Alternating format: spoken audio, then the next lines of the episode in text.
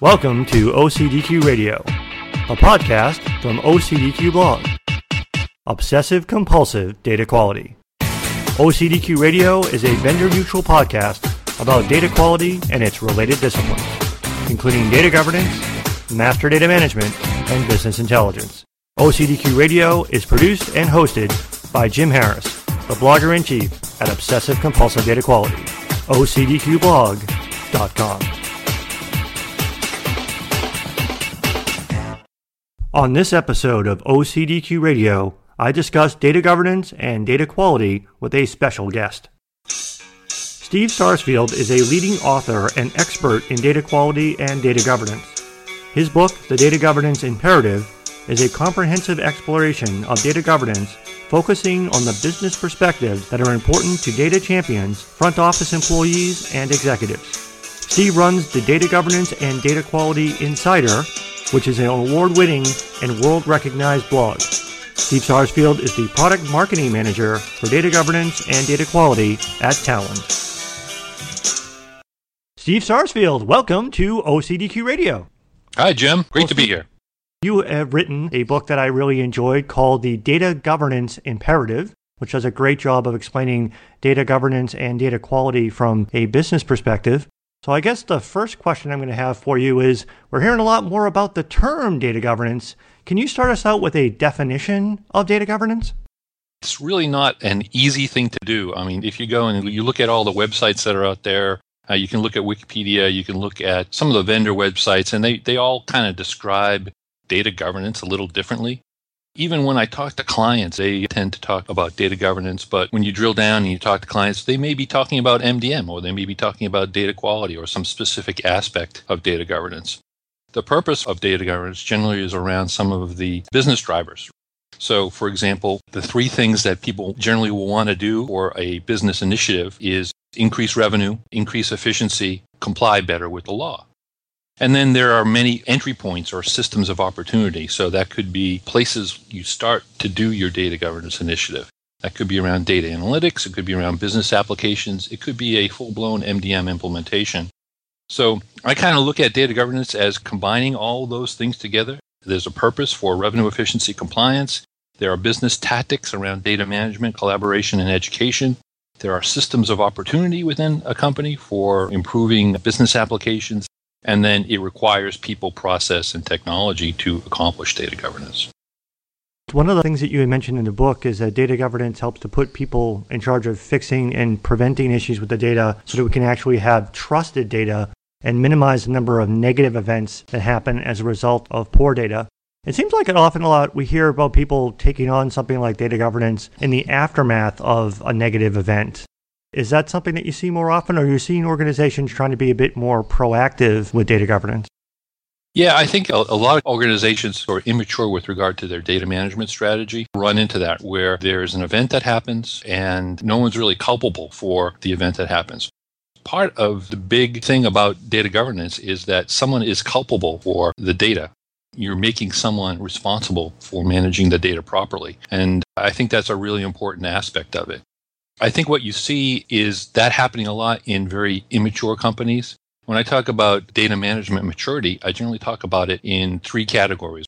Companies who are sort of emerging, companies who have just started their data management strategy. No one is really responsible. There may be one or two people who kind of understand it, but they aren't really driving a holistic view of it yet. A second category of companies, maturity wise, who I think are tactical, where they may be putting together a new CRM system or a new MDM system, and they're tackling data quality or data management as part of that specific system. And then finally, there are the strategic companies that I think are companies who really have a holistic view. Business users and IT users are working together. Companies who are strategic generally will have less of those events. my experience as well. As you mentioned before, we've heard a lot about people, process, and technology. But in the book, you emphasize that the most important aspect of implementing data governance is people power. Data governance is about changing the hearts and minds of the people in the company to see the value of data quality and to foster a culture shift that makes data and data quality spread like a virus in a good way throughout the organization. And one of the roles you said as the evangelist of data governance is something you refer to as a data champion. Can you elaborate on what the roles, responsibilities, and characteristics of a data champion are? A data champion is someone who overcomes resistance to properly managing data within an organization. Underneath all of it is this layer of trust that a data champion must build within an organization. A data champion generally goes up against a couple of different things that prevent good data governance from happening. First of all, there's the corporation. They're always thinking about revenue efficiency, compliance, processes, the corporate mission. The data governance champion has to deal with that the data governance champion is looking at sort of the emotional aspects of data governance. There's this resistance to change within the organization, and people are naturally resistant to change. Maybe greed, there's maybe drudgery, there's maybe fear or indifference. People just don't want to change because they don't care. So there's this emotional side that a champion has to address. And then there's the technical side, of course, who has access to the data, what dimensions of data quality. So I look at it as those three things the, the corporate aspect, the emotional aspect, the technical aspect. Underneath it all, though, that champion has to drive trust to overcome resistance to improving data management. Is a data champion someone who's normally from executive or senior management type of level, or is a data champion someone that's more a low level or frontline worker? Who could be or couldn't be a data champion? I think anyone can be a data champion. I think generally they more often come from IT, people who sort of understand the whole data challenge, and they're trying to push the initiative onto the business side. I think more and more we're seeing the business side drive good data management into IT as well. But I think in the past, it definitely has been IT driving good policies and practices. Today, it's more the business driving good policies and practice. You talk in the book a little bit about building sort of the IT business bridge in terms of how different groups within the organization approach or, or view data governance. So is that something else that the data champion can help with? Is that cross functional or, or multi directional translation that helps build that bridge between the business and IT? Yeah, I think when you communicate, you have to speak to your audience. I guess that's the key thing. So make sure that you deliver valuable information that's serving the audience that you're talking to. I think you should try to bake revenue efficiency compliance into all the proposals that you have. So, you know, don't talk about how many records that you want to fix, talk about how much money it's going to save or how much more efficient the new proposal will be. I think data governance champions can also be ready with things like an elevator pitch, you know, so when someone comes in and says, "Hey, what do you do for the organization?" Be ready with that elevator pitch that talks about how you're improving the marketing department's segmentation of lists and how you're really improving the business side of things. Those are the types of things that will really win over the hearts and minds of the business. In the book, you also talk about some of the other roles and responsibilities that are typically involved in data governance, like executive sponsors, business stakeholders, and data stewards. Are some of them more important than others? I think it gets back to those three levels of maturity. When you're a emerging company, you know, you, you don't really have a big data governance team. I think what you try to do is find pilot projects within the organization. You try to find business value, you execute, and then you promote the value that you're providing with proper data management. If you're one of those tactical companies that are sort of in the middle there, trying to build data management processes into their IT projects, well, do that. Every IT project, every time that you migrate from one CRM system to another or do an upgrade of, of a piece of software, why not upgrade the data as well? So when you're scoping out your project, make sure that you include data quality as part of the scope and proper data management. Build it into the plan. Make sure that you have the tools in place so that you can stage your project and that data management is part of that staging and so on. I think you can build, as a tactical company, uh, build that into the project plan. When it comes to strategic company, I think there tends to be more of a team that's built around data governance who has the holistic responsibility for corporate wide data management.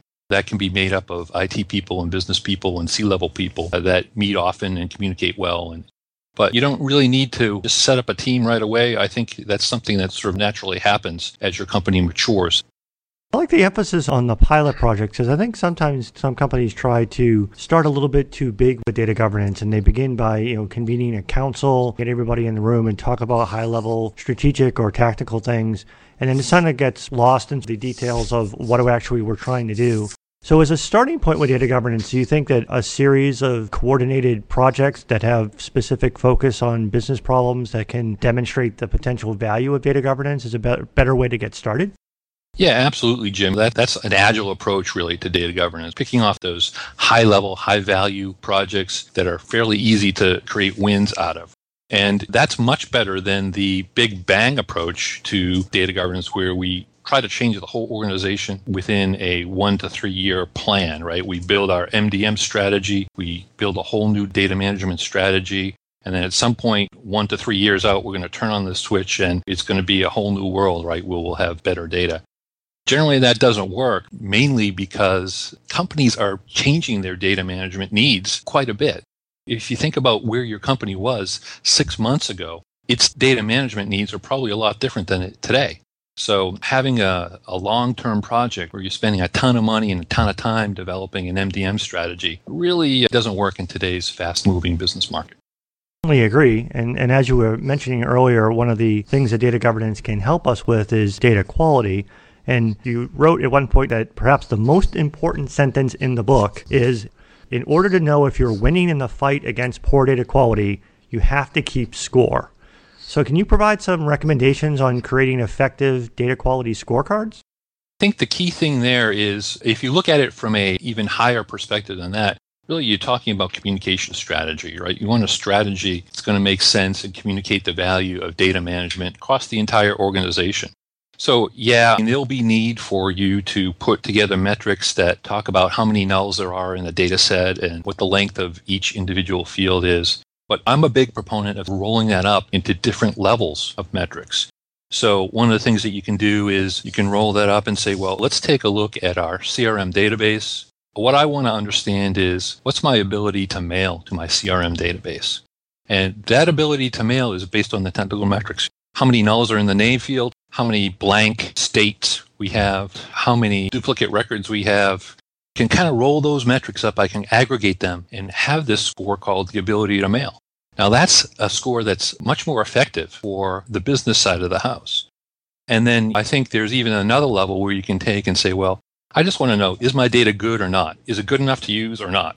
And you can set up certain thresholds for what you think is good enough and what you think is not and then you know have sort of a red light yellow light green light system around that.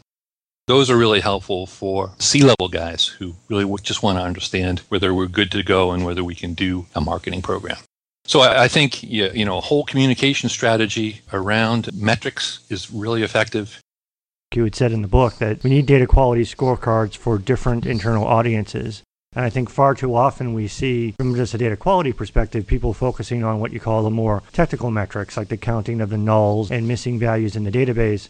Which, if you're showing that to a high level executive, they're not really going to be interested or even understand what that level of detail is. So, having things that are rolled up to more a business user level or an executive level, as well as providing the ability that if an executive is looking at a higher level scorecard, to be able to drill into that and get some details if they're interested in it is something that I think is missing from a lot of data quality scorecards. In my experience, one of the, the biggest mistakes I see people making with data quality metrics is it's measuring data quality independent of any business context. Just doing general completeness or accuracy metrics. Challenges, of course, with data quality is that there are different audiences, but there's also different uses for the same data. So, do we need to put together multiple metrics for the same data based on the different uses of that data within the organization? Yeah, I think we do. Marketing is a big user of data, so you know they're worried about segmentation and making sure they can target their customer. But you know, there's also you know the ERP people who are worried about making sure they don't have too much inventory or making sure that when they go and negotiate with the vendors or their suppliers, they really understand what they're buying so I, I, think we can put together metrics based on the organization that we're talking to. I, I, think metrics also can be put up around things like verticals. We can talk about a banking organization who wants to comply with all the new banking regulations that are out there. So putting up metrics around what our compliance level is really is key. The medical field, they, they want to make sure that they're complying with all the medical regulations, with HIPAA, so all of those things really can be sliced and diced in different ways. We can look at verticals, we can look at horizontals, we can really customize it for the organization. Part that goes along with that in terms of having the customized metrics is one of the other things you mentioned in the book is that a big reason for poor data quality is ownership of the data. So maybe we have data quality metrics that do a good job of showing that we have particular data quality issues, But who's supposed to take ownership for correcting those issues or preventing future issues of the same kind from happening? I think that a C level person needs to be involved to designate ownership for that data. You'll have one or two data management catastrophes and you realize, you know, somebody should be responsible for this. So I think that happens naturally within an organization that someone does get assigned responsibility for the data. Like to talk about how data is a, a, corporate asset and it's something that's collectively owned by the entire enterprise in terms of overcoming the fact that the silo mentality of certain business units owning certain data and, and working against perhaps building shared repositories like master data management. We have collective ownership, but there's and a shared responsibility in terms of people, whether they're on the business side or the IT side, needing to take responsibility for data quality, but at the same time, we have individuals that have to be held accountable for what they need to do in terms of data governance and data quality. So metrics and data governance policies can definitely help, maybe at least at the very least, make that transparent in ter- terms of letting people know who's responsible for what in terms of the data. Or is, is that another thing that data governance and perhaps its metrics or policies can help the organization with? Absolutely. And I, I think a lot of times that comes, Jim, from companies who have grown through acquisition I've seen this a few times now in clients where I've gone in and, you know, there may be an SAP system, an Oracle system, and a Siebel system, right? And there are all these teams of people that are positioned around these individual systems within an organization. So, how do you get these people to share the information? Because they may have come to the company through some kind of acquisition that happened, and everyone wants to kind of be the king system it is up to the C level people within the organization to make sure that there's not this fighting that happens within an organization and that there's a sharing of data uh, that occurs. That's really one of the biggest responsibilities of C level within an organization. One of the things that you mentioned in the book, I, I love the just the phrasing of the sentence in terms of going back to the data as an asset analogy. You say that Data governance is the coin counting machine that turns your scattered data coins into real assets. So I think a lot of times people don't view data as an asset. Maybe they view poor data quality as a liability. How do we really get people to that, have that shift into the data actually is an asset and, and a driver of success for the business? I think you always have to talk about data in similar terms that you would talk about asset. Assets generally are, again, around revenue efficiency and compliance how is my data making me more efficient? How is my data increasing my revenue? And how is my data helping us comply with the laws that are out there so that people in my company don't go to jail? We always have to talk about data in those terms. And, if we do, I think it goes a long way in solving that problem. If we begin to talk about how we manage metadata and we talk about some of the more technical aspects of data, you know, that's great in our small data management community but it's not great when we start to bring that out to the business. So again, I think we have to bring the discussion of data management up to the level of the business. Oh, I definitely agree. Towards the end of the book, you talk about the audacity of data governance and going back to the emotional level that you were talking about before that when you're working on data governance, it's really a choice between optimism and fear. Can you elaborate a little bit on that? Yeah, it really is a decision between optimism and fear. And I'm glad you brought that up. It's interesting that there are so many companies out there that are unwilling to kind of look under the covers. They say, well, you know, if my CRM system kind of works, my ERP system kind of works, and I think I have good data quality, so I, I'm not going to profile. I'm not going to try to analyze that because I'm afraid of what I might see. I mean, it's kind of the same thing as if you got a lot of bills in the mail and you were afraid to open up the bills because there might be a big bill in there that you didn't want to pay.